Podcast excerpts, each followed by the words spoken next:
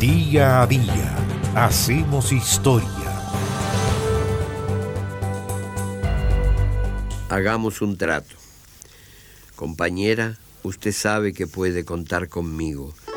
No hasta dos o hasta diez, sino contar conmigo. La voz que estamos escuchando es la del escritor uruguayo Mario Benedetti, quien murió en Montevideo el 17 de mayo del año 2009.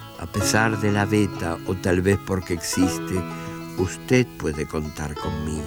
Mario Benedetti había nacido en Paso de los Toros, en Tacuarembó, en Uruguay, el 14 de septiembre de 1920. Fue hijo de Brenno Benedetti y Matilde Farrugia, quienes, siguiendo sus costumbres italianas, lo bautizaron con cinco nombres: Mario, Orlando, Hardy, Hamlet, Breno, Benedetti, Farrugia. La familia residió en Paso de los Toros durante los primeros dos años de vida de Mario, para luego trasladarse a Tacuarembó y Montevideo. Allí en Montevideo, en 1928, Benedetti inició sus estudios primarios en el Colegio Alemán. Luego se trasladaría al Liceo Miranda para los estudios secundarios que realizó de manera incompleta por las dificultades económicas familiares. También estudió en la escuela Ramsólica de Logosofía, una institución que seguía la doctrina ético-filosófica creada por el argentino Carlos Bernardo González Pecoch. Desde los 14 años, Mario Benedetti además trabajó en una empresa de repuestos para automóviles, en la que hizo prácticamente de todo. Fue vendedor, cajero, taquígrafo, contable, hasta que en 1939, acompañando como secretario al líder de la escuela Ramsólica, de la que formaron parte también su familia y la familia de Luz López Alegre, que después sería su esposa, bueno, se trasladó Mario Benedetti a Buenos Aires.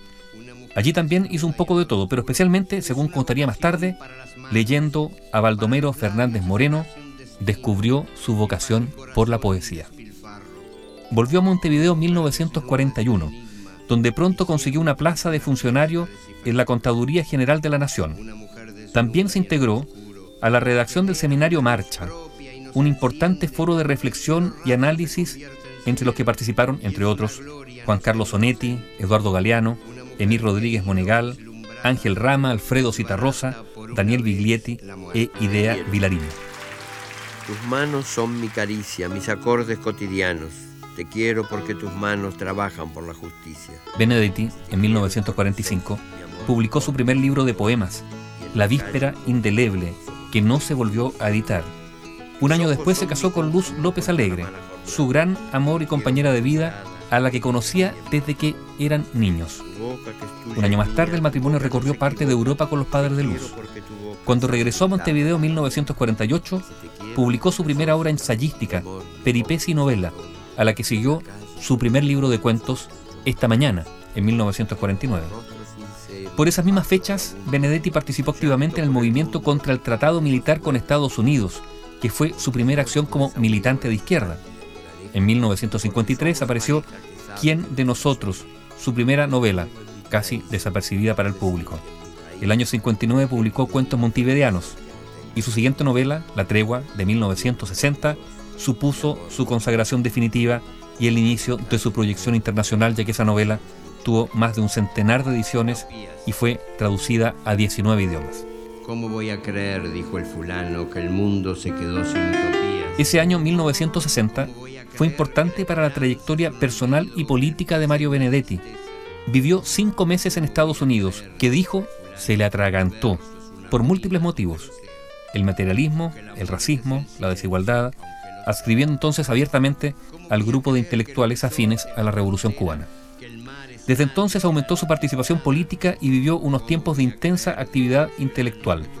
De hecho, la política lideró el movimiento de los independientes del 26 de marzo, que después integraría el Frente Amplio, esa organización de izquierda alternativa a los dos clásicos partidos uruguayos, el Blanco y el Colorado.